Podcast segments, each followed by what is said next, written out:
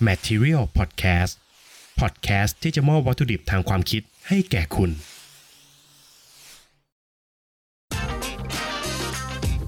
Welcome to f i l m e n t Podcast สวัสดีครับ ยินดีต้อนรับเข้าสู่รายการ f i l m e n t Podcast นะครับ เป็นยังไงกันบ้างครับ อาทิตย์ที่ผ่านมานี้โรงภาพยนตร์ปิดมาได้สักพักใหญ่ ๆ แล้วนะครับ เพราะว่าการระบาดของโควิด -19 คุณผู้ฟังทุกท่านรับชมภาพยนตร์เรื่องอะไรกันมาบ้างครับ มาอัปเดตกันได้นะครับ ล่าสุดนี้รัฐบาลมีการประกาศเคอร์ฟิวแล้วนะครับ เป็นสัญญาณเตือนครับว่า น่าจะไม่ได้รับชมภาพยนตร์ในโรงกันอีกพักใหญ่ ๆ เลยทีเดียวครับ เนื่องจากโควิด -19 นั้นยังหาทางยุติการระบาดไม่ได้เลยนะครับ ผู้ฟังหลายท่านได้รับผลกระทบนะครับ รวมถึงตัวผมเองด้วยที่ต้องกลับมา work from home ที่บ้าน หากผู้ฟังท่านไหนที่ต้องเผชิญกับความยากลำบาก เผชิญกับความเดือดร้อน เผชิญกับการถูกกักตัว ผมก็ขอเป็นกำลังใจให้ นะครับ มาอัปเดตให้ฟังกันสักเล็กน้อยครับว่าอาทิตย์ที่ผ่านมานี้ผมไปรับชมอะไรกันมาบ้าง อาทิตย์ที่ผ่านมาผมได้ดู e t a w o n Class ครับซีรีส์เกาหลีผ่านทาง Netflix เบื้องต้นนี่ผมดูไปเพียงแค่ 4 EP เท่านั้น 4 EP แรกผมต้องบอกกับว่า ผมไม่ติดขนาดนั้นนะ ถ้าถามว่าติดไหมผมไม่ได้ติดขนาดนั้นรู้สึกว่า ไม่ได้มีอารมณ์ต้องอยากดูต่ออยากดูต่อแบบเสพติดแบบดูไม่ได้เหมือนตอนที่ดู Kingdom นะครับ Kingdom นี่รวดเดียวจบเลย แต่ e t a w o n Class เนี่ยยังมีความแบบโรแมนติกของสไตล์เกาหลีมาผสมเยอะไปสักนิดหนึ่งแล้วผมรู้สึกว่าผมไม่ค่อยถูกโฉลกกับความโรแมนติกเวนี้สักเท่าไหร่ อีกเรื่องหนึ่งที่ผมดูเมื่อคืนนี้เองก็คือ The Banker ครับ ผ่านทาง Apple TV Plus โอ้เรื่องนี้น่าสนใจครับ ถ้าผู้ฟังท่านไหนอยากฟังรีวิว เดี๋ยวผมจะมาเขียนให้อ่านกันนะครับ เป็นในเรื่องของคนผิวสี 2 คนครับ ที่อยู่ในยุคที่คนผิวสีเนี่ยไม่สามารถถือครองกรรมสิทธิ์ทางด้านธุรกิจอะไรได้เลยนะครับในยุคที่ยังมีการเหยียดผิวยังรุนแรงกันอยู่ คนผิวสีสองคนนี้ครับเขาเป็นนักอสังหาริมทรัพย์ครับเขาทยอยไล่ซื้อ ไม่ว่าจะเป็นตึกรามบ้านช่องอพาร์ตเมนต์นะครับจนถึงจุดหนึ่งครับที่กฎหมายเนี่ยมันไม่ได้เอื้อให้เขาทำธุรกิจมากเท่าที่ควร เขาก็เลยรู้สึกว่า เขาต้องใช้กลวิธีบางอย่าง ในการที่เขาจะเอาชนะกรอบของการเหยียดผิว เขาสองคนจึงเซตอัพตัวละครผิวขาวขึ้นมาคนหนึ่งครับ เขาไปจ้างแรงงานผิวขาวคนหนึ่งมา แล้วก็สวมรอย ให้คนผิวขาวคนนี้สวมรอยครับ กลายเป็นพวกเขาสองคน โดยการที่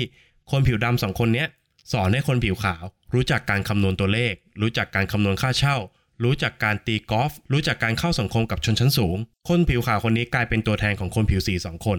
แล้วก็ไปซื้อธนาคารครับ ซื้อธนาคาร เพื่อที่จะเอาข้อมูลวงในเกี่ยวกับอสังหาริมทรัพย์เนี่ยมาบริหารธุรกิจของตนเอง แย้มๆนะครับว่าสร้างจากเรื่องจริงด้วย ถ้าคุณผู้ฟังท่านไหนสนใจนะครับ รับชมได้ที่ Apple TV Plus หรือถ้าอยากฟังรีวิวจากผมก็สามารถคอมเมนต์บอกกันได้นะครับอะมาต่อที่คอนเทนต์หลักของวันนี้กันดีกว่านะครับคอนเทนต์หลักวันนี้เนี่ยสืบเนื่องจากเมื่ออาทิตย์ที่แล้วครับ ที่ผมได้ตั้งคำถามไปในเพจว่า อยากให้ผมรีวิวภาพยนตร์เรื่องอะไร ในโพสต์แรกเนี่ยก็ มีการตอบรับที่ดีพอสมควรนะครับ มีแฟนเพจหลายท่านเข้ามาตอบนะครับ แล้วก็เสนอชื่อเรื่องที่ทุกคนอยากให้ผมรีวิวมาให้ฟังกันด้วย จากผลตอบรับที่ดีครับ ก็เลยมีอีกโพสต์หนึ่งเมื่ออาทิตย์ที่ผ่านมา แล้วก็มีแฟนเพจหลายท่านเช่นกันนะครับ เสนอชื่อเข้ามา มีหลายต่อหลายเรื่องที่ผมดูแล้ว แล้วก็มีบางเรื่องครับที่ต้องขออภัยที่ผมยังไม่ได้รับชมจริง ๆ นะครับ มาเริ่มกันที่ความเห็นแรกนะครับ มาจากคุณธนกฤษจันทานะครับขอให้รีวิวภาพยนตร์เรื่อง Seven Samurai ของอากิระคุโรซาวะกับ Apocalypse Now ครับ Apocalypse Now ถ้าผมจำไม่ผิดน่าจะเป็นของแฟรนซิสฟอร์ดคอปโปล่าใช่ไหมครับ มาเริ่มกันที่ Seven Samurai ก่อนนะครับ ความทรงจำของ Seven Samurai กับผมเนี่ย ผมได้รับชมครั้งแรกตอนที่ผมยังเป็นนักศึกษาครับ แล้วก็เป็นครั้งเดียวที่ได้รับชมครับ เพราะว่าอาจารย์ประจำชั้นภาควิชาภาพยนตร์เนี่ย ก็เอาภาพยนตร์เรื่อง Seven Samurai มาเปิดให้ได้รับชม แล้วความยาวของภาพยนตร์เนี่ย ยาวกว่าคาบเรียนครับ เมื่อหมดคาบเรียนแล้วเนี่ยเซเว่นซามูไรก็ยังไม่จบเลยครับ เพราะฉะนั้นตั้งแต่วันนั้นมาผมก็ยังไม่มีโอกาสที่จะหยิบเอาเซเว่นซามูไรมารับชมอีกครั้งหนึ่งเลยนะครับ เท่าที่จำความได้ก็คือ เป็นภาพยนตร์ขาวดำที่เล่าถึงซามูไร7คนที่จะตามทวงความยุติธรรม และก็เป็นรากฐานสำหรับภาพยนตร์หลาย ๆ เรื่องในยุคนี้นะครับ ล่าสุดก็คงจะเป็น The Magnificent Seven หากในบ้านเราก็อาจจะเป็น7ประจันบานต้องขออภัยด้วยที่ผมจำรายละเอียดมากกว่านี้ไม่ได้จริง ๆ ส่วน Apocalypse Now เนี่ยผมก็เคยรับชม แล้วก็จำไม่ได้เช่นเดียวกันครับ ต้องขออภัยมากๆนะครับสำหรับคุณธนกิจรบกวนขอภาพยนตร์เรื่องอื่นเข้ามานะครับ ถ้าเกิดมีรีวิวแบบนี้ในอาทิตย์หน้านะครับ ผมจะรับชมเพื่อคุณธนกิจโดยเฉพาะเลยนะครับ ท่านต่อมาครับคุณบิ๊กจตุรงค์จันศรีนะครับอยากให้รีวิวภาพยนตร์เรื่อง American Sniper หน่อยครับ อยากฟังมุมคนอื่นบ้าง เพราะในมุมของผมเนี่ยโคตรจะอวยเลย American Sniper ก็เป็นภาพยนตร์ที่สะท้อนผลกระทบจากสงครามในแบบฉบับของคลินต์อีสต์วูดนะครับ แบบฉบับของคลินต์อีสต์วูดคืออะไรคลินต์อีสต์วูดเนี่ยเขาจะชอบทำภาพยนตร์ที่เล่าเรื่องเกี่ยวกับชีวิตมนุษย์ เพียงแค่ตัวละครหลักตัวละครเดียวตลอดทั้งเรื่องครับออย่างเรื่องที่แกได้ออสการ์ก็จะเป็น Million Dollar Baby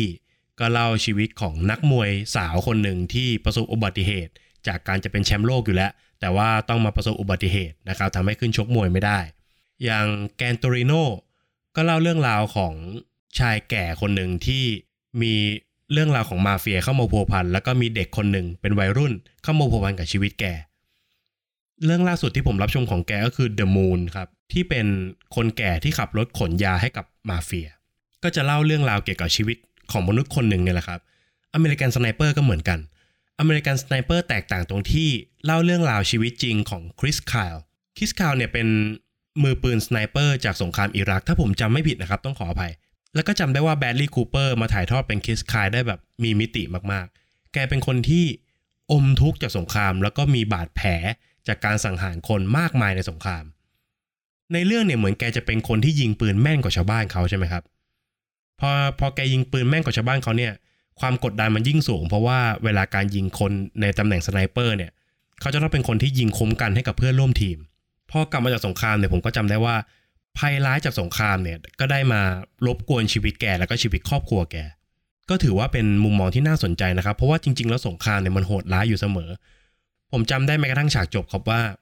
คริสไคล์เนี่ยไปพยายามจะตั้งศูนย์บำบัดหรืออะไรสักอย่างเนี่ยผมจำไม่ได้นะครับบำบัดให้กับคนที่มีบาดแผลทางจิตใจเกี่ยวกับสงคราม แล้วก็เกิดเหตุการณ์ไม่คาดฝันสุดสะเทือนใจขึ้นนะครับ อันนี้ผมไม่สปอยล์กันละกัน แต่ว่าให้ผู้ฟังทุกท่านที่ยังไม่ได้รับชมเนี่ยลองไปหามารับชมกันครับว่า American Sniper สามารถพูดได้อย่างเต็มปากครับว่า สงครามนั้นโหดร้ายจริง ๆ มาต่อกันที่คุณระดาพรนะครับ คุณระดาพรสายสมบูรณ์ขอภาพยนตร์เรื่อง BVS น่าจะหมายถึง Batman v Superman ใช่ไหมครับ จริง ๆ แล้วแฟนเพจหลายท่านถ้าเกิดติดตามฟิเมนต์อย่างแบบเจาะลึกนะครับ น่าจะเห็นว่า ผมเองเนี่ยจริง ๆ เชียร์จักรวาล DC มากๆเลยนะครับ ผมเชียร์จักรวาล DC มากกว่า Marvel มากๆ เพราะว่าซูเปอร์ฮีโร่ตัวละครหลักที่ผมชอบที่สุดในจักรวาลฮีโร่ทุกตัวนะครับ คือแบทแมนครับแบทแมนเวอร์ชันของทิมเบอร์ตันเนี่ยผมดูบ่อยมาก ตั้งแต่ยังเป็นเด็กนะครับเวอร์ชันไมเคิลคีตันนะครับผมดูบ่อยมาก แม้กระทั่งเวอร์ชันของวาลคิลเมอร์กับจอร์จคลูนีย์ที่เขารู้สึกว่าเขาไม่ชอบกันเนี่ยแฟนคลับหลายท่านไม่ชอบกันเนี่ยสมัยเด็กผมดูสนุกนะครับ ผมดูทุกภาคเลยนะครับ จนมาถึงคริสโตเฟอร์โนแลนนะครับกับคริสเตียนเบลผมก็ดู แล้วก็มาปรากฏตัวในจักรวาลของแซ็คสไนเดอร์อีกครั้งก็คือเวอร์ชันของเบนแอฟเฟล็กหลักๆ ที่คนเขาไม่ชอบกันก็น่าจะเป็นเรื่อง มาร์ธานะครับคือเรื่องชื่อชื่อแม่ของบรูซเวย์นกับชื่อแม่ของซูเปอร์แมนเนี่ยของคลาร์กเคนต์เนี่ยดันไปตรงกัน แล้วก็เป็นปมที่มันง่ายไปสักหน่อยที่จะคลี่คลายระหว่างประเด็นขัดแย้งของคู่นี้นะครับ ซึ่งจริง ๆ แล้วผมก็เห็นด้วยครับ มันง่ายเกินไปครับ คือภาพยนตร์ทั้งเรื่องเนี่ยเขาบิวมาให้แบทแมนเนี่ยเกลียดซูเปอร์แมนมากซูเปอร์แมนเนี่ยทำให้เวย์นเอ็นเตอร์ไพรส์กับกรุงก็อตแธมแล้วก็เอ่อเมโทรโพลิสเนี่ย พังทลายยับเยินเพราะการสู้กันระหว่างตัวซูเปอร์แมนกับนายพลซอดนะครับแบทแมนเนี่ยเขามีเหตุผลที่จะเกลียดอยู่แล้ว เพราะว่าเขาผดุงความยุติธรรมให้กับก็อตแธมมานานแล้ว และเมื่อถูกชักใยโดยเล็กซ์ลูเทอร์ตัวร้ายหลักของภาคนี้นะครับ ที่รับบทโดยเจสซี่ไอเซนเบิร์กเนี่ยผมรู้สึกผมไม่ชอบเจสซี่ไอเซนเบิร์กกับบทบาทนี้ครับ ผมรู้สึกว่าเล็กซ์ลูเทอร์เขาควรจะเป็นคนที่ฉลาด สุขุม แต่แต่เวอร์ชันของเจสซี่ไอเซนเบิร์กเนี่ยเขา พูดเยอะเกินไปครับ แล้วก็ดูไม่มีความน่าเกรงขาม อีกหนึ่งสิ่งที่ผมไม่ชอบสำหรับภาพยนตร์เรื่อง Batman v Superman ก็คือ ผมว่าเขาเอาดูมส์เดย์มาเร็วเกินไปครับดูมส์เดย์เนี่ย พอมันมาเร็วเกินไปแล้ว ผมรู้สึกว่าเขาใช้ดูมส์เดย์ไม่ค่อยคุ้มเท่าไหร่ เหมือนเขาเอาดูมส์เดย์มาเพื่อเปิดตัววันเดอร์วูแมนเฉยๆครับ แล้วก็ฉากบู๊หลายๆฉากใน Batman v Superman เนี่ยมันไม่ค่อยลงตัวเท่าไหร่ครับ คือมันไม่ค่อย make sense หลายๆอย่างครับ ไม่ว่าจะเป็นการที่ แบทแมนเนี่ยเขาสามารถสกัดคริปโตไนต์ได้ แต่ก็เอามาใช้กับซูเปอร์แมนคนเดียว มีการที่ทั้งที่มีวันเดอร์วูแมนอยู่ แต่ทำไมต้องให้ซูเปอร์แมนเนี่ยบินเอาหอกคริปโตไนต์ไปสู้กับดูมส์เดย์ทั้งที่ตัวเองก็แพ้คริปโตไนต์มันมีหลายอย่างที่มันไม่ค่อยสมเหตุสมผลเท่าไหร่ แล้วก็เขาวางแบทแมนของผมได้แบบเป็นตัวที่ไม่ได้โชว์อะไรเลยครับ หลายๆ คนก็จะบ่นแบบนี้ว่าแบทแมนในเวอร์ชันของแซ็คสไนเดอร์เนี่ยอ่อนกว่าซูเปอร์ฮีโร่คนอื่นเขา คือบทบาทน้อยกว่า เป็นจะเป็นตัวมันสมองก็ไม่เชิง จะเป็นเอ่อนักบู๊ก็ไม่ใช่ แต่ฉากที่แกโชว์นี่แกเท่มากนะครับฉากที่แกโชว์ตอนที่ไปช่วยมาร์ธาแม่ของคลาร์กเคนต์แม่ของซูเปอร์แมนนะครับ เท่มากนะครับ เป็นฉากต่อสู้ระหว่างคนกับคนเนี่ยเท่มาก ผมก็ยังแอบเสียดายเบนแอฟเฟล็กอยู่ลึกๆนะครับ ผมรู้สึกว่าเบนแอฟเฟล็กก็ไม่ได้แย่มาก แล้วก็เป็นแบทแมนที่ก็โอเคนะสำหรับผมผมว่าก็โอเคนะ ไม่ได้แย่มาก โดยรวมแล้วทำให้ แบทวีซุปเนี่ยมันไม่ค่อยกลมกล่อมครับ มันเกือบเกือบจะดีครับ แต่ว่ามันไม่ค่อยกลมกล่อม แล้วก็มีหลาย ๆ ประเด็นที่แซ็กซ์ไนเดอร์แกปูเอาไว้นะครับ แต่ว่าดันถูกเอามายำเละเทะเลยบน Justice League น่าเสียดายครับ เป็นภาพยนตร์ที่น่าเสียดาย คุณณลึกกรวงบูรณะนะครับ ขอภาพยนตร์เรื่อง Mission Impossible Fallout ครับ Mission Impossible จริง ๆ ก็เป็นแฟนชส์ที่ผมชอบเกือบทุกภาคนะครับ จะติดหน่อยก็มีภาค 2 ที่จอห์นวูกำกับนะครับ รู้สึกว่า มันเท่ไปนิดหนึ่งแล้วก็เดินเรื่องด้านการสืบสวนสอบสวนเนี่ยไม่ค่อยเข้มเท่าไหร่ แล้วก็ดันไปเลือกตัวรายที่เป็นแบบไม่ค่อยถูกจริตผมเท่าไหร่นักนะครับ คือตั้งแต่ Mission Impossible ภาค 3 เป็นต้นมาเนี่ยก็จะมีหลาย ๆ ตัวละครที่ผูกโยงมาจนถึงภาค Fallout อย่างภาคล่าสุดนะครับ อย่างเช่นตัวละครของ Simon Peck หรือว่าตัวละครของ Wing Rams นะครับหรือว่าตัวละครของมิเชลโมนาแฮนนะครับก็ถูกผูกโยงมาเรื่อย ๆ รวมถึงเริ่มมีตัววายร้ายใหม่ ๆ อย่างเช่นโซโลมอนเลน นะครับ แล้วก็สายลับสาวอย่างรีเบคก้าเฟอร์กูสันนะครับเริ่มผูกโยงกันมาเรื่อยๆ ทีนี้ตัวละครของโซโลมอนเลนเนี่ยก็ถูกหยิบยกเอามาเล่นในภาค Fallout ด้วยนะครับ แล้วก็เสริมทับด้วยเฮนรี่คาวิลล์ภาคนี้ผม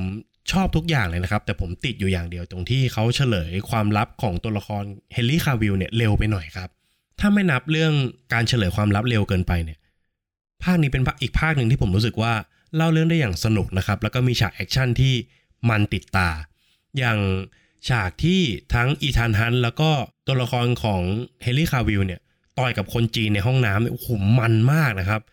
มันแบบเฮ้ยสองรุมหนึ่งยังเอาไม่ลงอะมันมากนะครับ มันจริง ๆ ครับฉากนั้นเลยฉากเอ่อเฮลิคอปเตอร์ตอนท้ายก็แบบจริงๆไอ้ฉากเฮลิคอปเตอร์นั้นอะพอดูเฉพาะภาพที่อยู่ในภาพยนตร์อะมันก็ไม่ค่อยเท่าไหร่นะครับ แต่ว่าพอรู้ว่าจริง ๆ แล้วทอมครูซแกขับจริงเนี่ยมันเพิ่มความมันขึ้นมาอีกแล้วตอนที่ผมดูเนี่ยผมดูในโรงนะครับ มันยิ่งเพิ่มความมันขึ้นมาอีกครับ เพิ่มอะดรีนาลีนขึ้นมาอีก แล้วจุดเด่นของ Mission Impossible ก็ยังอยู่ครบนะครับ ไม่ว่าจะเป็นการสืบสวนสอบสวน การหักหลัง การฉีกหน้ากาก การเปิดโปงตัวคนร้ายอะไรแบบนี้ยังอยู่ครบเลยนะครับ รู้สึกเป็นอีกภาคหนึ่งที่ผมรู้สึกเออผมประทับใจครับ ประทับใจแล้วก็ชอบความขึงขังจริงจังของเรื่องตรงที่มุกตลกมันมีไม่เยอะมาก ผมไม่ค่อยชอบ Mission Impossible เวอร์ชันที่แทรกมุกตลกเข้าไปเท่าไหร่ครับ เพราะว่าภาคแรกสุดเนี่ยเป็นโทนที่จริงจังมากนะครับ แล้วก็ เข้มข้นมากเวอร์ชันของ b บ l เดอร์พันมานะครับ ผมเป็นภาคที่ผมชอบมาก แล้วก็ไม่มีมุกตลกเลย เป็นหนังสายลับที่เฉือนคมกัน แล้วก็สืบหาตัวคนร้ายว่าใครใส่ร้ายอีธานฮันต์ได้แบบเข้มข้นมาก ภาคนี้ก็กลับมาเป็นโทนคล้าย ๆ แบบนั้นอีกเหมือนเดิมครับ ซึ่งก็เป็นอีกแนวหนึ่งที่ผมชอบมากครับ ท่านต่อมานะครับคุณ HT Love MN นะครับบอกว่ารีวิวเรื่องไหนผมรอตามหมดเลยครับ แล้วแต่แอดเลย ขอบคุณมากนะครับ คอมเมนต์แบบนี้เป็นคอมเมนต์ที่ให้กำลังใจผมมากๆนะครับ เพราะว่าอย่างที่รู้กันครับว่าเพจผมเป็นเพจขนาดเล็กนะครับ คนติดตามยังไม่เยอะเท่าไหร่ คอมเมนต์จากแฟนเพจทุกท่านเนี่ยเป็นกำลังใจชั้นดีนะครับว่า อย่างน้อยยังมีคนติดตามเพจนี้อยู่ แล้วก็ยังอ่านโพสต์ของผมอยู่ ยังอยากฟังผมพูดอยู่ ก็ต้องขอขอบคุณมากๆนะครับ และจะพยายามผลิตคอนเทนต์ดีๆ แบบนี้ ส่งตรงถึงผู้ฟังทุกท่านผู้อ่านทุกท่านต่อไปครับ คุณดาวโรม โดมิโก นะครับ บอกว่าขอภาพยนตร์เรื่องมหาลัยเหมืองแร่ครับ มหาลัยเหมืองแร่เนี่ยเป็นภาพยนตร์ที่หาชมได้ยากในเมืองไทยก็แล้วกันครับ ในยุคนี้ไม่มีภาพยนตร์ไทยเรื่องไหนที่จะสร้างภาพยนตร์แบบมหาลัยเหมืองแร่อีกแล้วนะครับ โดยถ้าผมจำไม่ผิดเนี่ยสร้างจากหนังสือที่เป็นเรื่องสั้นหลาย ๆ เรื่องต่อเรียงกันนะครับ แล้วก็คุณจิระมาลิกุลเนี่ยผู้กำกับภาพยนตร์เรื่องนี้ก็คือจับเรื่องสั้นหลาย ๆ เรื่องเนี่ยมาร้อยเรียงต่อกันเป็นเรื่องราวที่เกิดขึ้นในมหาลัยเหมืองแร่ แล้วก็เป็นภาพยนตร์อีกเรื่องหนึ่งที่ให้แง่คิดดีๆ กับชีวิตนะครับ ให้แง่คิดดีๆ กับการใช้ชีวิตมุมมองที่มีต่อชีวิต หลักๆ เลยคือมุมมองที่มีต่อชีวิตทั้งนั้นแหละครับ ที่มหาลัยเมืองแร่ได้มอบให้แก่เรา แล้วก็เป็นภาพยนตร์อีกเรื่องหนึ่งที่อย่างที่ผมบอกครับว่า หาชมได้ยากแล้วนะครับ ในเมืองไทยในยุคสมัยนี้ หากผู้ฟังท่านไหนยังไม่ได้รับชมเนี่ยแนะนำเลยนะครับว่าลองไปหามารับชมให้ได้สักครั้งในชีวิตครับกับมหาลัยเมืองแร่ครับ คนต่อมานะครับขอภาพยนตร์เรื่องซิกคาริโอ ซิกคาริโอเนี่ย ผมพูดเฉพาะภาคแรกแล้วกันนะครับ เพราะว่าภาค 2 ผมไม่ค่อยโดนเท่าไหร่ ไม่ค่อยชอบเท่าไหร่ เดี๋ยวจะบอกให้ฟังนะครับว่าทำไม เพราะว่าเสน่ห์ของซิคาริโอภาคแรกนะครับก็คือ เราไม่รู้ครับว่าตัวละครไหนจะมาดีมาร้าย ตัวละครของคุณเบนิซิโอเดลโตโรเนี่ยก็เราก็ไม่รู้ว่าเขาเป็นคนดีหรือคนร้าย ตัวละครของคุณจอชโบรลินเนี่ยก็ไม่รู้ว่าเป็นคนดีหรือคนร้าย ทั้งที่ทุกคนเนี่ยสังกัด หน่วยของความดีอย่างตำรวจหมดเลยนะครับ ไม่ว่าจะเป็นตำรวจปราบปรามยาเสพติดตำรวจท้องที่ตำรวจอะไรก็ตามแต่ ตัวละครที่ใสซื่อที่สุดที่ผู้ชมได้เกาะติดอยู่ตลอดทั้งเรื่องก็คือตัวละครของเอมิลี่บลันต์เขาแทงค่าให้คนดูเป็นเหมือนเอมิลี่บลันต์ครับคือเข้าไปแบบตำรวจที่ไม่รู้อะไรเลย ไม่รู้อะไรเลยจริง ๆ แล้วก็จับต้นชนปลายไปพร้อม ๆ กับตัวละครของเอมิลี่บลันต์ตัวละครรู้เรื่องอะไร ผู้ชมรู้เรื่องนั้น จนถึงจุดที่เขาขมวดปมจนครบถ้วนทุกทุกปมแล้วเนี่ย แล้วเขาหวดคนดูเนี่ยเขาหวดแบบหนักมากนะครับผู้กำกับอย่างเดนิสวิลเนิร์ฟเนี่ยสามารถถ่ายทอดองค์ประกอบทั้งหมดออกมาได้อย่างแบบเป็นภาพยนตร์ thriller ชั้นดีเลยนะครับ เป็นภาพยนตร์ที่ระทึกขวัญ คือเราไม่รู้จะเอาใจช่วยใคร เพราะว่าทุกตัวละครมีเหตุผลที่ดีมากพอหมดเลย ตัวละครที่น่าสงสารที่สุดก็คงหนีไม่พ้นตัวละครของเอมิลี่บลันต์แหละครับที่ตัวภาพยนตร์เนี่ยได้สะท้อนให้เราเห็นครับว่า ทุกวงการเนี่ยมีด้านมืดอยู่ทั้งนั้น มีด้านมืดที่น่ากลัวอยู่ทั้งนั้นนะครับ มีสิ่งที่ไม่พึงประสงค์อยู่ทั้งนั้น และตัว Emily Blunt เองเนี่ยเป็นตัวที่พยายามต่อสู้ ต่อสู้ด้วยวิธีการที่ถูกต้อง ต่อสู้เพื่อสิ่งที่ถูกต้อง แต่สุดท้ายแล้วตัวละครนี้ก็กลับมีชะตากรรมอย่างที่ได้เห็นในภาพยนตร์ครับ ส่วนที่ผมไม่ชอบ Sicario ภาค 2 ก็เพราะว่า มันไม่มีตัวละครของ Emily Blunt ครับ พอไม่มีตัวละครของ Emily Blunt เนี่ย ผู้ชมรู้หมดแล้วครับว่าตัวละครของ Benicio del Toro เป็นคนยังไง ตัวละครของ Josh Brolin เป็นคนยังไง และแง่มุมที่เขาหยิบมานำเสนอในภาคเนี้ยผมไม่ค่อยชอบเท่าไหร่ครับทำให้ผมรู้สึกว่า Sicario ภาค 2ทำได้ไม่ดีเท่าภาคแรกครับ ท่านต่อมาคุณพีพงเอ็มจีนะครับ ขอเรื่อง John Wick ครับ เอา John Wick ภาคไหนดีล่ะครับ จริงๆแล้วการรับชม John Wick เนี่ยในภาคแรกที่ผมรับชมเนี่ยความรู้สึกแรกสุดเลยนะครับคือ ฉากยิงปืนเนี่ยมันเท่มาก ศิลปะการต่อสู้แบบจริงจังแบบเนี้ยคือยิงเป็นยิง ไม่มีการเอาปืนจ่อแล้วแบบหยุดนะ ไม่งั้นฉันยิงนะ อย่างเงี้ยไม่มี คือจะยิงปุ๊บยิงเลย และยิงที่จุดตายด้วย ยิงหัวยิงหน้าอกนะครับ ยิงขาก่อนแล้วก็ยิงหัวอะไรอย่างเงี้ยคือเรื่องนี้คีนูรีฟเท่มากนะครับ อีกเรื่องหนึ่งที่ผมชอบก็คือ การออกแบบโลกของนักฆ่า การออกแบบกฎของโรงแรมคอนติเนนทัลเท่มากนะครับ แต่สิ่งที่ผมไม่ชอบในจอห์นวิกภาคแรกก็คือ วายร้ายมันติงต้องไว้สักหน่อยครับ คือเป็นถึงหัวหน้ามาเฟียของแก๊งแก๊งหนึ่งนะครับ แต่ว่าเวลาที่ลูกน้องโดนไล่ยิงเนี่ยตัวเองกลับนั่งสูบกัญชา นั่งขำคือมันมันทำให้คลแม็กมันไม่พีคครับ มันไม่พีคเท่าที่ควรนะครับ แล้วก็ผมรู้สึกว่าจบแค่ภาคแรกก็ได้ ไม่ได้ติดไม่ได้มีประเด็นอะไรที่ต้องไปรับชมต่อ ส่วนภาค 2 ก็ขยายโลกแห่งนักฆ่ามากขึ้นนะครับ ซึ่งก็ยังเป็นจุดแข็งของจอห์นวิกอยู่ดีครับ ตรงที่ ภาค 2 ถ้าผมจำไม่ผิดจะเป็นตราสัญลักษณ์สัญญาเลือดใช่ไหมครับ ก็ยังคงเอาสัญญาเลือดกับ Continental เนี่ยมาเล่นแล้วก็ขยายความใหญ่ของมันให้ใหญ่มากขึ้น แต่ภาค 3 เนี่ย มันเริ่มเลอะเทอะแล้วครับ ผมรู้สึกว่าเสน่ห์ของจอห์นวิกภาค 3 เนี่ยมันเริ่มดรอปๆลงไปตรงที่เรื่องราวมันเริ่มไปไกลมากขึ้นแล้วมันเริ่มเลอะเทอะมากขึ้น มันเริ่มมีไปเจอหัวหน้าใหญ่ขององค์กร มันเริ่มมีการตัดนิ้วมันเริ่มมันผมว่ามันเริ่มเลอะเทอะเกินไปแล้วครับ คือจุดเด่นฉากบู๊ในใช่ยังมีอยู่ แต่ว่ามันเริ่มบู๊จนแบบบางฉากในภาค3เนี่ยมันเอียนนะครับ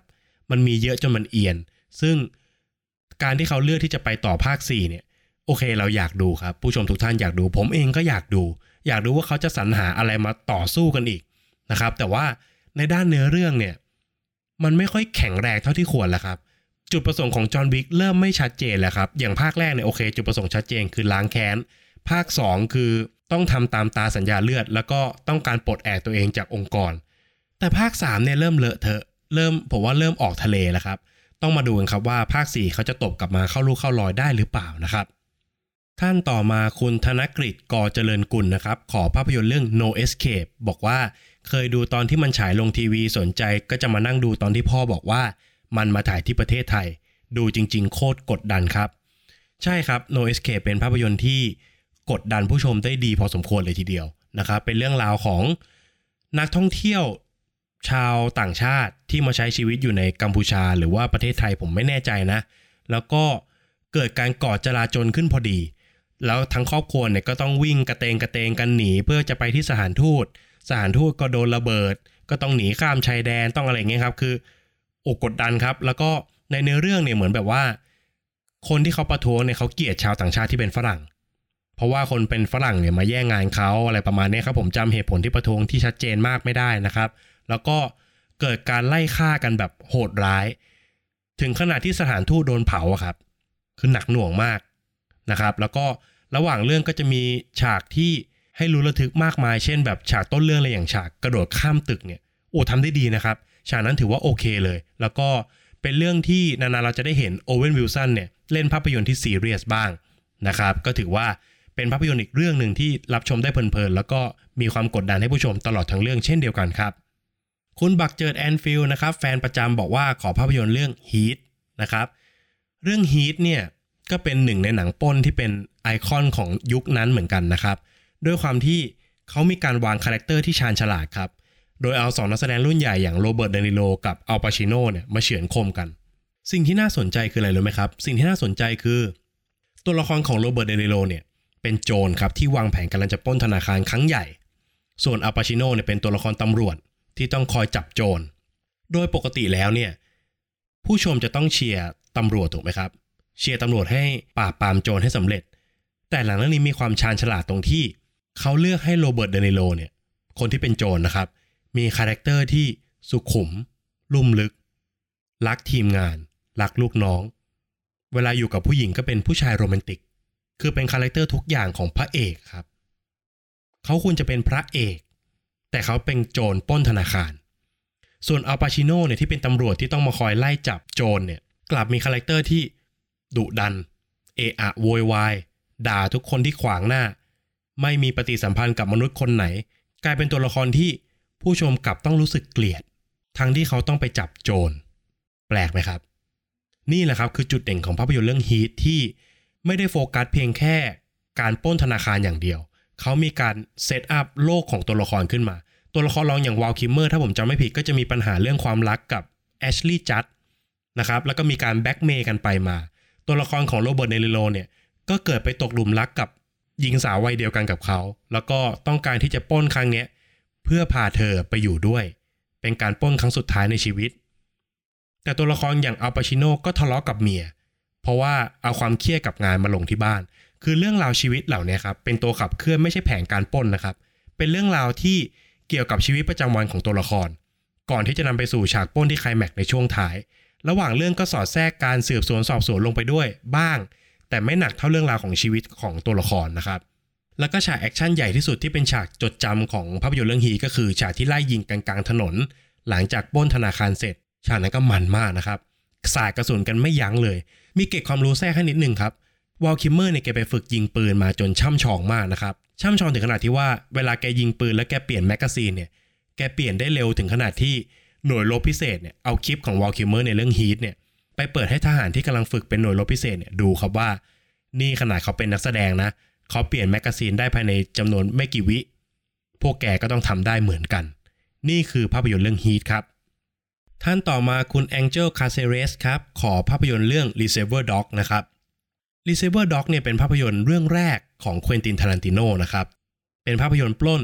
แต่ไม่มีฉากปล้นครับ คือมันจริง ๆ มันมีนะครับ แต่ว่ามันเป็นฉากที่เกิดขึ้นหลังจากการปล้น ด้วยการวิ่งหนีตำรวจอย่างเดียว เป็นเรื่องราวของกลุ่มคนประมาณ 7-8 คนผมจำตัวเลขไม่ได้นะครับ โดย 7-8 คนนี้ครับเป็นขบวนการปล้นที่แทนชื่อตัวเองด้วยสีครับ ไม่ว่าจะเป็น Mr. Orange Mr. White Mr. Brown อะไรแบบนี้นะครับผมจำสีไม่ได้ ก็คือทุกคนเนี่ยจะไม่รู้ชื่อของกันและกันคือแค่รวมทีมกันเพื่อมาปล้นเฉยๆ ถ้าผมจำไม่ผิดเนี่ยชื่อไทยเป็นชื่อขบวนการปล้นไม่ถามชื่อครับ โดยภาพยนตร์เรื่องนี้เป็นภาพยนตร์แนว Quentin Tarantino เลยครับ คือมีบทพูดที่ยาวเหยียด มีฉากความรุนแรง มีการหักหลัง อะไรก็ตามแต่ที่เป็น Quentin Tarantino ทุกอย่างเริ่มต้นจาก r e c e i v e r Dog ครับ แต่ว่ามันเป็นเวอร์ชั่นของ Quentin ที่ ยังไม่ผ่านการขัดเกลา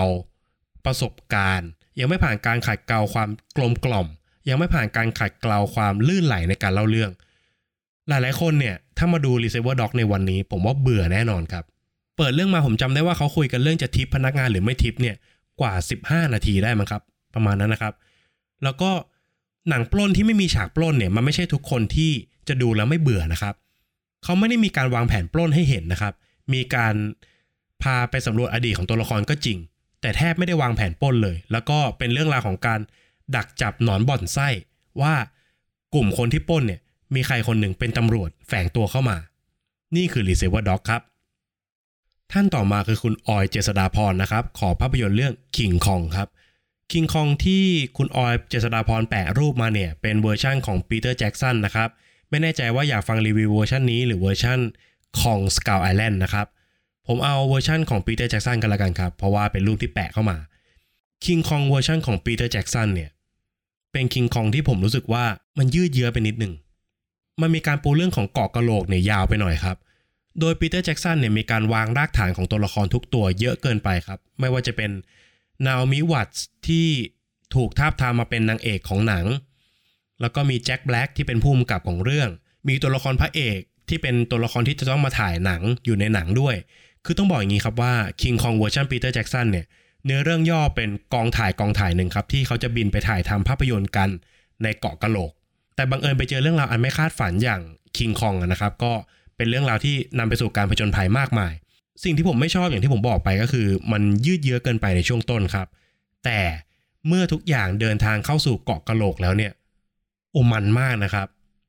ดีไซน์ของเกาะกะโหลกสามารถทำได้อย่างยอดเยี่ยม ดีกว่าเวอร์ชัน Skull Island อีกครับ มันจะมีสัตว์ประหลาดตัวหนึ่งครับ ที่เป็นเหมือนหนอนนะครับ ที่กินหัวคนโอ้น่ากลัวมาก น่ากลัวมากนะครับ จะมีสัตว์ประหลาดมากมายอยู่ในเกาะนั้น แต่ไอตัวนั้นน่ากลัวที่สุดครับ จนเรื่องราวดำเนินไปถึงนางเอกได้เจอกับตัวคิงคองยักษ์นะครับ แล้วก็เกิดความรักต่างสายพันธุ์ขึ้น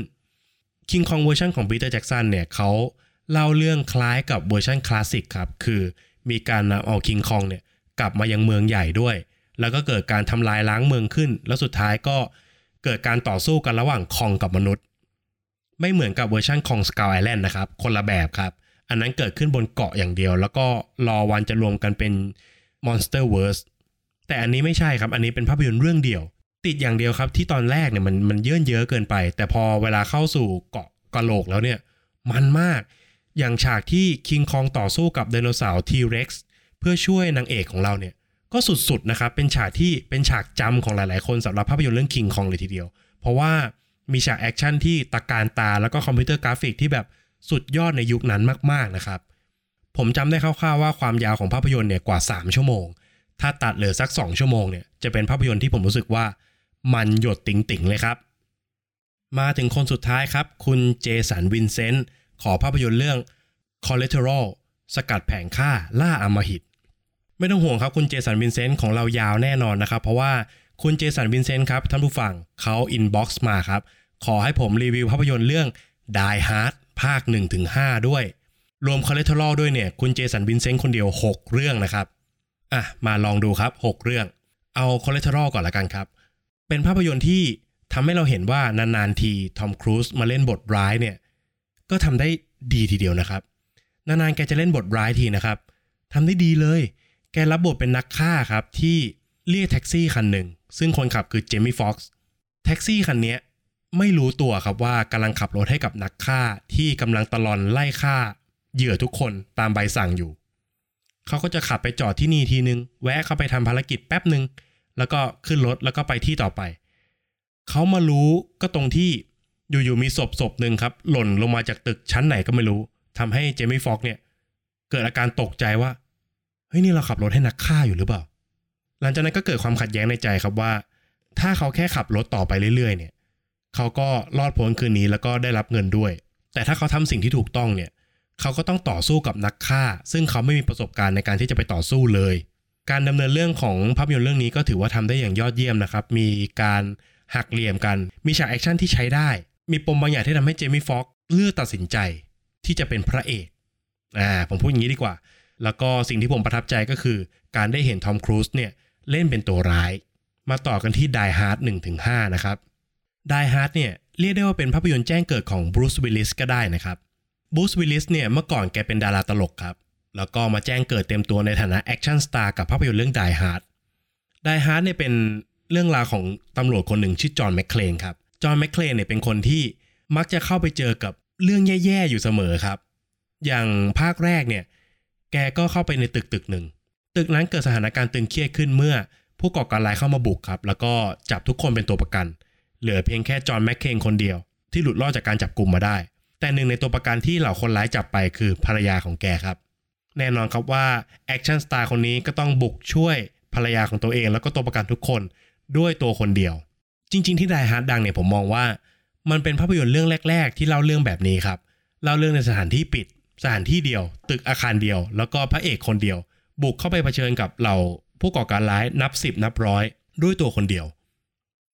นี่คือสิ่งที่ทำให้ไดฮาร์ดเนี่ยเป็นจุดสนใจของผู้ชมทั่วโลก แล้วก็ได้รับรายรับพร้อมกับชื่อเสียงมากมาย จนกระทั่งมีภาพยนตร์ภาคต่อมาอีกถึง 4 ภาคนะครับ โดยภาคที่2เนี่ยเกิดขึ้นในสนามบินนะครับ ถ้าผมจำไม่ผิด ภาคที่ 2 ก็เป็นภาคที่โอเคใช้ได้นะครับ ส่วนภาคที่3เนี่ยเกิดขึ้นใน กลางเมืองใจกลางเมืองมีคนวางระเบิดใจกลางเมืองนะครับ Die Hard ภาคที่3เนี่ยเป็นภาคแรกที่เปิดประตูให้กับ Die Hard ออกสู่โลกกว้าง ไม่ใช่แค่เกิดขึ้นในสถานที่ปิดสถานที่เดียวครับ อย่างภาคแรกกับภาค2เนี่ยเกิดขึ้นในตึกกับสนามบิน ภาคที่3เนี่ยเกิดขึ้นในเมืองทั้งเมืองคือมีการวางระเบิดถ้าผมจำไม่ผิดนะครับ เกิดขึ้นในเมือง แม้จะเป็นการเปลี่ยนแนวแต่เป็นภาคที่ผมรู้สึกผมไม่ค่อยประทับใจเท่าไหร่ครับผมยังชอบภาค 2 มากกว่าภาค3ด้วยซ้ำภาค 3 ผมรู้สึกว่า แม้จะมีตัวละครอย่างซามูเอลแจ็กสันมาร่วมแจม แล้วก็มีตัวร้ายเป็นผู้ร้ายอย่างเจเรมี่ไอรอนส์นะครับ ก็ไม่ค่อยประทับใจเท่าไหร่ครับ ผมว่าเคมีระหว่างบรูซวิลลิสกับซามูเอลแจ็กสันเนี่ยไม่ค่อยไม่ค่อยเข้ากันเท่าไหร่ แล้วก็วายร้ายเนี่ยไม่ได้น่าสนใจขนาดนั้น ส่วนภาคที่4เนี่ยใน 5 ภาคนะครับ ถ้านับความมันอย่างเดียวเนี่ยผมให้ภาค 4 เป็นอันดับหนึ่งครับภาค4เนี่ยเป็นเรื่องราวของเหล่าแฮกเกอร์ที่เกิดการจารกรรมขึ้นทั่วเมืองนะครับ ไม่ว่าจะเป็นแฮกระบบประปาแฮกระบบ อินเทอร์เน็ตแฮกระบบนิวเคลียร์แฮกระบบกล้องวงจรปิดแฮกระบบจราจรแฮกหมดเลยครับ ซึ่งจอห์นแมคเคลนของเราเนี่ยก็ต้องร่วมมือกับแฮกเกอร์ขี้แพ้อีกคนหนึ่งครับร่วมมือกันเพื่อโค่นล้มแฮกเกอร์ตัวเป้งตัวนี้ให้ได้นะครับ ซึ่งแอคชั่นของภาคนี้เนี่ยระเบิดเถิดเทิงมากนะครับ มีทั้งขับรถบรรทุกไปชนเครื่องบินนะครับ มีทั้งการกระโดดจากที่สูง มีทุกอย่างที่จอห์นแมคเคลนเนี่ยพิสูจน์ได้แล้วครับว่า เขาเป็นคนอึดตายยากจริง ๆ ครับ กระทบกระเทือนทุกอย่างก็ไม่ตายนะครับ จอห์นแมคเคลนเนี่ยภาคนี้นี่อึดมากนะครับ ถ้าในด้านแอคชั่นเนี่ยภาค 4 ผมให้เป็นที่ 1 ครับ ส่วนภาค 5 เนี่ย ผมไปรับชมมาเพื่อคุณเจสันวินเซนต์โดยเฉพาะเลยนะครับ เพราะว่าไม่ใช่ภาคที่ผมอยากดูตั้งแต่แรกอยู่แล้วครับ ด้วยคะแนนที่ไม่ดีแล้วก็ด้วยการเอาเรื่องราวของลูกชายเขามาเป็นคู่หูในการสู้รบด้วยเนี่ย ผมไม่ค่อยซื้อเท่าไหร่ครับ แต่ว่าเนื่องจากคุณเจสันบินเซนต์เนี่ยร้องขอเข้ามานะครับ ผมก็เลยจัดให้ครับไปดูใน Netflix มาให้ ภาค5เนี่ยมีตัวละครของ Jai Courtney เข้ามาด้วยก็คือลูกชายของเขานะครับ ลูกชายของจอห์นแมคเคลนเรื่องราวภาคนี้ย้ายไปเกิดขึ้นในรัสเซียครับ แล้วก็มีโยงใยกับโรงไฟฟ้าเชอร์โนบิลที่มีการรั่วไหลของสารพิษอยู่ด้วยนะครับ มันไม่กลมกล่อมครับ ไม่กลมกล่อมตรงที่ฉากแอคชั่นใหญ่ๆเนี่ยดันมาเกิดขึ้นกลางเรื่อง ซึ่งมันเป็นฉากที่ดีที่สุดของเรื่องไปแล้วครับ ฉากที่จอห์นแมคเคนกับลูกชายเนี่ยโดนเฮลิคอปเตอร์ไล่ยิงนั่นแหละครับ ผมว่ามันเป็นฉากที่มันที่สุดของเรื่อง ดังนั้นพอขยับเข้ามาที่ฉากของเชอร์โนบิลซึ่งเป็นฉากไคลแม็กเนี่ยมันไม่ค่อย peak ครับ มันไม่ค่อยมีจุดไคลแม็กเท่าไหร่ มันไม่ค่อยมันไม่ค่อยหวือหวาเท่าไหร่ คือมันเลยจุด peak ไปแล้วครับ แล้วก็ปมดราม่าระหว่างพ่อลูกเนี่ยก็ใส่มาเหมือนแค่ใส่ให้ครบ แต่ว่ามันเบาบางไปสักหน่อยนะครับ มันไม่ค่อยคมคายขนาดนั้น ยังสู้ปมระหว่างลูกสาวของแกในภาค 4 ไม่ได้เลยครับ ภาค 5 จึงไม่แปลกครับที่เป็นภาคที่หลาย ๆ คนเนี่ยผิดหวัง ตัวผมเองก็รู้สึกว่า มันไม่ได้แย่ขนาดนั้น โอเค มันดูเพลินๆได้ครับ มันดูมีฉากแอคชั่นเสิร์ฟตลอดทั้งเรื่อง แต่ว่าตัวบทตัวเนื้อหาเนี่ยมันไม่ค่อยเข้มข้นเท่าไหร่ มันบางไปสักนิดหนึ่งนะครับ ผมรู้สึกว่าภาค 5 เนี่ยมันคล้ายๆ ภาค 3 ครับ ตรงที่เสน่ห์ของ Die Hard มันไม่ค่อยอยู่เท่าไหร่ครับ มันคือจริง ๆ มันหายตั้งแต่ภาค3นะครับ ภาค 4 ก็ไม่ใช่ Die Hard นะครับ แต่ว่ามันมีความมันของเรื่องราวมากบครับ มันมีความมันของฉากแอคชั่นมากบในภาค 4 ส่วนภาค 3 กับภาค 5 เนี่ยเป็นภาคที่ผมไม่ค่อยประทับใจเท่าไหร่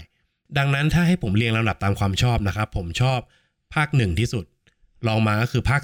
4ลองมาก็คือภาค 2ลองมาคือภาค 5 และสุดท้ายคือภาค 3 ครับ และนี่ก็คือภาพยนตร์ทั้งหมดที่แฟนเพจทุกท่านส่งรายชื่อเข้ามานะครับ หากเรื่องไหนที่ผมไม่ได้รับชมเนี่ยต้องขออภัยจริงๆนะครับ แล้วก็จะหาโอกาสมารับชม แล้วก็มารีวิวให้ฟังให้ได้นะครับรีวิวทั้งหมดนี้ถ้าตรงใจหรือไม่ตรงใจอย่างไรสามารถคอมเมนต์บอกกันได้นะครับ ต้องขอขอบคุณแฟนเพจทุกท่านนะครับที่ ส่งความเห็นกันเข้ามานะครับมันเป็นกำลังใจที่ดีจริง ๆ แล้วก็ทำให้ผมมีกำลังใจในการทำเพจเล็กๆ อย่างฟิเมนต์ต่อไปครับ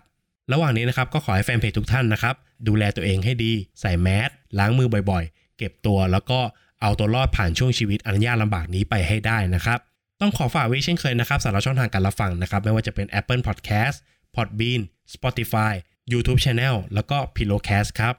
ใน EP หน้าผู้ฟังทุกท่านอยากให้ฟิเมนนำเสนอคอนเทนต์แบบไหนสามารถคอมเมนต์บอกกันได้เลยนะครับ ต้องขอให้ติดตามกันต่อไปนะครับสำหรับวันนี้ สวัสดีครับ f i m e n t Podcast